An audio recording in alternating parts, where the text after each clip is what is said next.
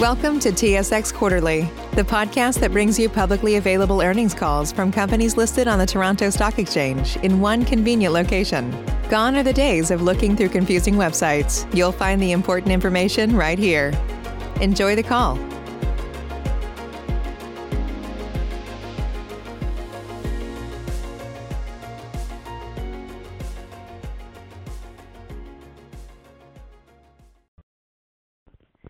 Good morning, everyone. Welcome to the Supreme Cannabis Company first quarter 2021 results conference call. Listeners are reminded that certain matters discussed in today's conference call or answers that may be given to questions asked could constitute forward-looking statements that are subject to risks and uncertainties relating to Supreme Cannabis's future financial or business performance. Actual results could differ materially from those anticipated in these forward-looking statements. The risk factors that may affect results are detailed in Supreme Cannabis's annual information form and other periodic filings and registration statements. You can access these documents at SEDAR's database found at sedar.com. I'd like to remind everyone that this conference call is being recorded today, Tuesday, November 17th, 2020. I would now like to introduce Ms. Beena Goldenberg, President and Chief Executive Officer of the Supreme Cannabis Company. Please go ahead, Ms. Goldenberg. Thank you, operator. Good morning, everyone, and thank you for joining us. On the call with me today is Nikhil Handa, our Chief Financial Officer. We released our fiscal 2021 first quarter results after market closed yesterday.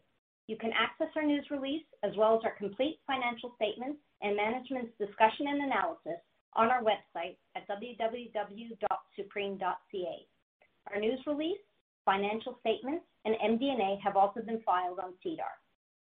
On today's call, we'll discuss the financial results for the three-month period ended September 30th, 2020, and provide a general business update. We will then open the call for questions from analysts. Before I begin, I'd like to say that we are pleased with the financial results in the quarter. With the realignment and restructuring of our business behind us, more of our sales growth and operating efficiencies are being reflected in the bottom line. As a result, we generated a positive adjusted EBITDA of 0.3 million dollars. In our first public earnings call this past September, we outlined the steps we took to become a leading CPG company in the cannabis sector. The results from the first quarter of fiscal 2021 demonstrated that we are on the right path. In particular, I would like to discuss the progress we have made against the strategy of accelerating our revenues, especially in the recreational segment, as well as the ongoing optimization of our facilities and disciplined cost control. We are focused on engaging cannabis customers across the recreational market and are working hard to increase our market share by offering compelling brands and high-quality products at several price points and form factors. We have made product innovation an integral pillar of what we do and will continue to bring more exciting products to market. While Nikhil will speak more on the company's financial results later in the call, I wanted to highlight, from a strategic standpoint, the growth trajectory that we are seeing in our recreational revenues. Growing our recreational revenue is a major focus for the company, and we saw a positive trend in the first quarter of 2021. While the quarter-over-quarter recreational net revenue increased 3%, the monthly data tells a much more encouraging story. Despite an initial drop in recreational sales from June to July due to stockouts as a result of fulfillment and supply chain growth challenges, we posted impressive month-over-month growth in recreational revenues in the last two months of the quarter, which is more indicative of the traction our brands are gaining in the market and the ramp-up of our sales partnership with Humble and Fume. Specifically, the month of September was the highest month on record for the company's recreational sales. Our brands continue to perform well, and we are well-positioned to grow our market share. According to Headset data for Q1, Supreme's brand position ranking was number 10 in the flower market with a 3% share, number seven in pre-rolls with a 3.4% share, number five in oils with a 5.4% share, and number six in concentrates with a 4.4% share. In the quarter, we continued to see growth from our partnership with Humble and Fume. Through this partnership, Humble and Fume deploys a team of sales professionals that drive distribution, brand advocacy, and budtender education for all Supreme Cannabis brands at store level. Since April until the end of September of this year, Humble and Fume created more than 3,500 new listings for Supreme Cannabis products. In Q1 2021, they added 2,258 new listings and 232 new stores started carrying Supreme Cannabis products. Overall, we shipped to all 10 provinces in Q1 2021, with 81% of our recreational sales coming from Quebec, Alberta, Ontario, and BC. There continues to be pricing compression in the recreational cannabis sector across all price categories due to increased competition. While we strive to be price competitive to gain market share, we will also ensure that we have a premium positioning and the right product mix to mitigate the pricing pressures as much as possible. Despite this compression, our 7ACRES brand can still sustain a premium price in the market and perform well. According to Headset, 7ACRES is currently the seventh-ranked brand for flower sales in Ontario, while having the highest equivalized price per gram in the top 15 brands list. This is an excellent achievement considering all of the brands ahead of 7ACRES have a minimum $2.13 per gram lower equivalized price and consist solely of high-volume LPs. Truverra also continues to be an important member of our brand family. As I mentioned in our last call, in Q1, we made our third shipment of medical cannabis to Breath of Life Pharma in Israel. This is a long-term relationship, and we have seen consecutive growth in volume for each shipment. We plan to add additional wholesale medical partners in various international jurisdictions moving forward. Also, last Thursday, we announced that we have entered into a supply agreement with Shoppers Drug Mart, Inc. to offer Truverra-branded medical cannabis products through their Medical Cannabis by Shoppers online sales platform. Under this agreement, Canadian patients will be able to order Truverra dried flower, pre-rolls, and full-spectrum CBD oil. Turning now to our operations. With the construction at our facilities complete, we focused on optimization and efficiency this quarter. At our Kincardine facility, the team has been having success at increasing plant yields through adjusting plant density and achieving more consistent climate control as a result of the new natural gas heating system. The facility also underwent an optimization of its bottled flower containers to reduce the cost of procurement. This optimization is expected to deliver savings of over 1 million dollars annually. The work in Kincardine is also focused on building out our capability as a premier CPG cannabis company. Included in the feedback we frequently receive from consumers is that they are looking for new strains and new formats. The propagation team at Kincardine has been actively introducing new strains from our genetics library and have several strains lined up to be produced in small-scale batches over the course of next year. Subsequent to quarter end, the company's processing license for the Kincardine facility was amended by Health Canada in October to authorize commercial sale of cannabis products the cannabis extract class of cannabis. The company also received a research license at the Kincardine facility in November. At our Langley facility in British Columbia, the continuous improvement program continues to yield positive results. A key focus has been on improving conversion yields through first-pass extraction and distillation and further enhancing quality of these processes. Langley also developed and produced the SugarLeaf THC vape in a stainless steel 510 cartridge, which was introduced in August. This month, we plan on introducing a BLISSCO Pure Cloud CBD vape in a ceramic 510 cartridge. Before I pass the call on to Nikhil, I just wanted to say that I am encouraged by the steady progress we made in our transformation into a premium CPG company. Supreme has started fiscal 2021 on a solid note, with good performance against both of our major strategic imperatives. Looking ahead, there's a lot to like about Supreme Cannabis. We have a robust and growing product offering that is continuing to gain traction with consumers, and we have efficient, right-sized operating structure. Now Nikhil will discuss the financial results for the quarter, and then I will return to discuss outlook and take questions. Nikhil? Thank you, Beena, and good morning, everyone. As Beena mentioned, in the first quarter of 2021, we focused on executing our strategy of growing market share while optimizing operations with the goal of achieving sustainable profitability. In Q1 2021, the company's overall net revenue increased by 24% to 11.9 million dollars, compared to 9.5 million dollars in Q4 2020. This was the result of continued growth in recreational cannabis sales, as well as a significant contribution from wholesale and medical international sales. Recreational net revenue increased to 7.5 million dollars in Q1 2021, up 3% compared to Q4 2020. Recreational sales increased as a result of existing and new products continuing to be well received by the recreational cannabis consumer. In particular, Craft Collective and cannabis extracts, which includes oils, vapes, and concentrates, contribute a growing portion of the recreational sales in the quarter. As it relates to recreational dried cannabis products, volumes increased by 14%. This was partly driven by increased distribution in stores, the breadth of our portfolio of brands at different price points, and becoming more competitive on our 7ACRES brand. As a result of this last factor, the average selling price per gram for recreational dried cannabis products declined 19% compared to Q4 2020. The recreational sales channel accounted for 63% of net sales in Q1. This is a decline from 76% in the previous quarter.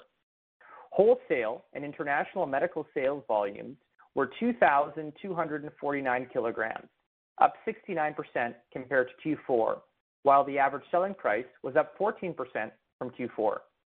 This increase in kilograms is the result of increased volumes of medical cannabis shipped to Breath of Life Pharma in Israel and increased volumes from existing domestic channels. The company's gross margin improved quarter-over-quarter. In Q1, we took an impairment charge related to inventory totaling 8.4 million dollars, which was reflected in the company's production costs.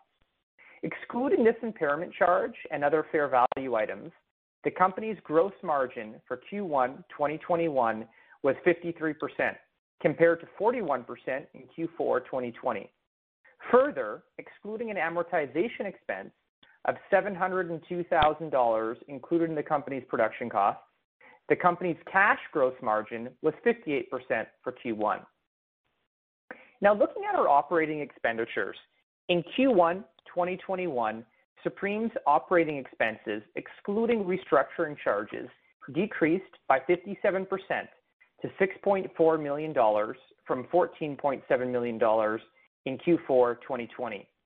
These savings were primarily driven by the recovery of share-based payments from the cancellation of outstanding stock options during the three months ended September 30th, 2020, and the inclusion of a 2.2 million dollar bad debt write-off recorded in Q4 2020.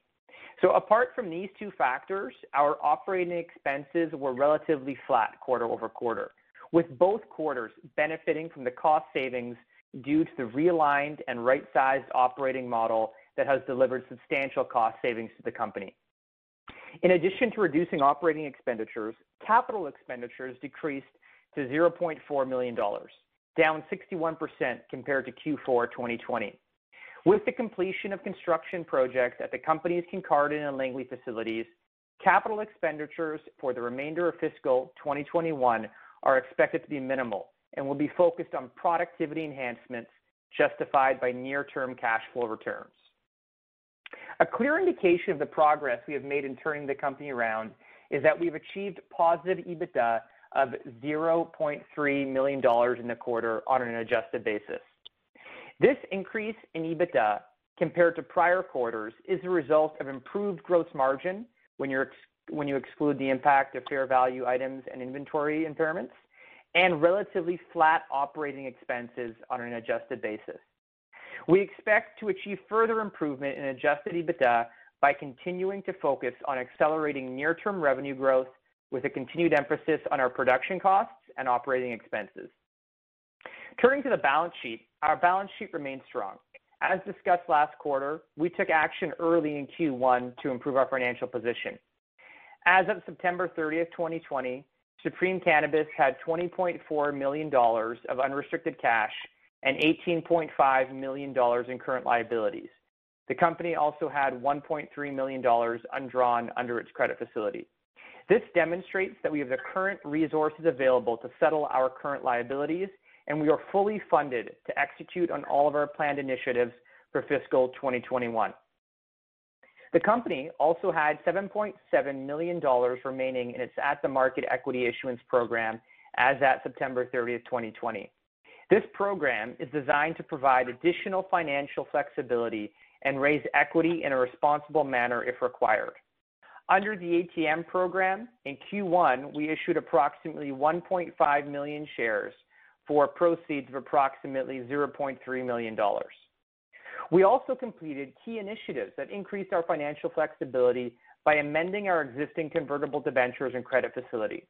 In September, 63.5 million dollars out of the 100 million dollar principal amount of our convertible debentures were converted to equity by issuing 116.6 million common shares to debenture holders at a significant premium to the share price at that time.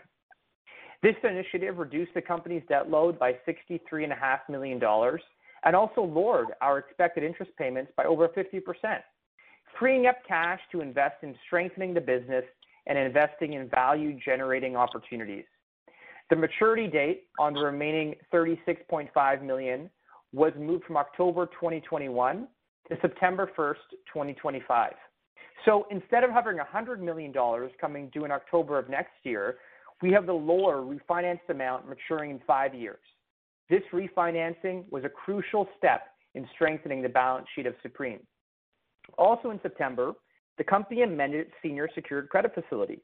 The amendments provided Supreme with a longer runway to execute on its business plan before the credit facility converts to cash flow covenants such as leverage metrics. With the refinancing of our convertible debenture and the amendment of our credit facility, Supreme has reduced its overall leverage, reduced its expected cash interest expenses, and has no major maturities for the next two years. Our focus continues to be on maximizing shareholder value. We will take all the steps necessary to ensure the most efficient use of our capital structure to support value creation in the long term. Thank you. And I'd like to turn the call back to Beena now. Thanks, Nikhil.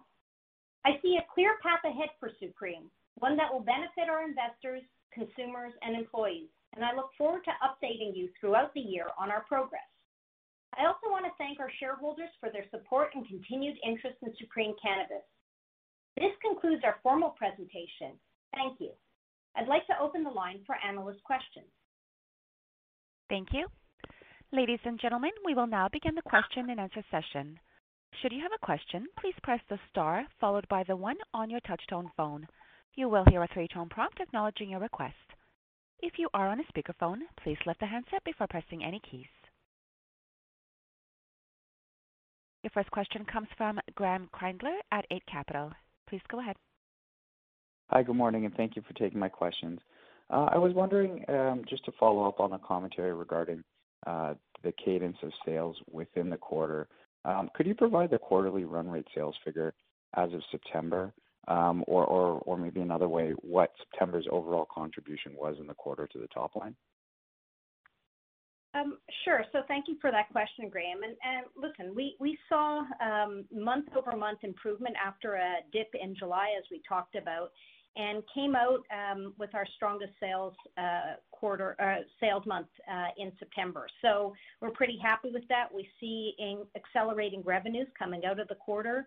Um, and while we're not gonna provide uh, any guidance looking forward, I will say that um, you know, accelerating our revenues, particularly in the rec segment, is a major focus for us, and we feel pretty confident that we have the traction behind the new listings and new products to get us there. Okay, understood. Then just uh, moving on with respect to the gross margin, um, which on an adjusted basis was north of 50% in the quarter, Um, improving from uh, 41% in the previous quarter. Was that driven more so by the acceleration seen uh, on the recreational market sales, or were there favorable dynamics uh, in the wholesale segment that drove that north of 50%? Thanks. Um, thank you. Why don't I let Nikhil take this one? Yeah, Graeme, great question. So maybe just generally, if you look at our production costs, we're obviously well controlled this quarter. Normalized gross margins really benefited from continuous optimization of our facilities and also operating leverage. Um, on the comment on wholesale versus recreational, we a similar contribution between both channels. And If you step back and think we completed construction largely of our facilities roughly two quarters ago, the team has really been focused on optimizing those production processes, which obviously has the benefit of generating ongoing um, production cost reductions and also quality improvement projects. So we obviously underwent the larger um, reorganization earlier this year, but we have an ongoing list of projects that will generate uh, savings, some of which Beena mentioned as a natural gas conversion, but also that will help drive further quality improvement. So, you know, the gross margin for this quarter was quite high, and as part of our investments in strengthening our overall processes, we'll likely be adding some additional CPG expertise and some new roles. And so this will bring down the gross margin below this uh, figure, but it'll still be above um, last quarter's gross margin percentage. Okay. Understood. I'll get back in the queue. Thank you. Thank you. Thank you. Ladies and gentlemen, as a reminder, should you have any questions, please press star followed by one.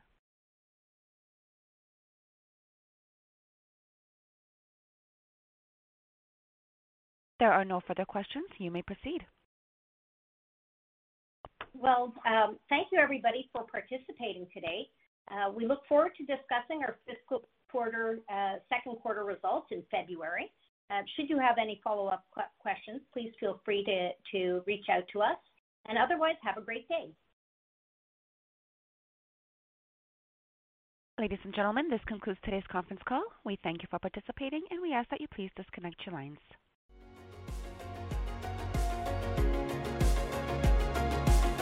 Thank you for listening to TSX Quarterly. If you enjoyed the cast, remember to leave a good rating. And remember, for any additional inquiries, please consult the company's investor relations section on their website. See you next time.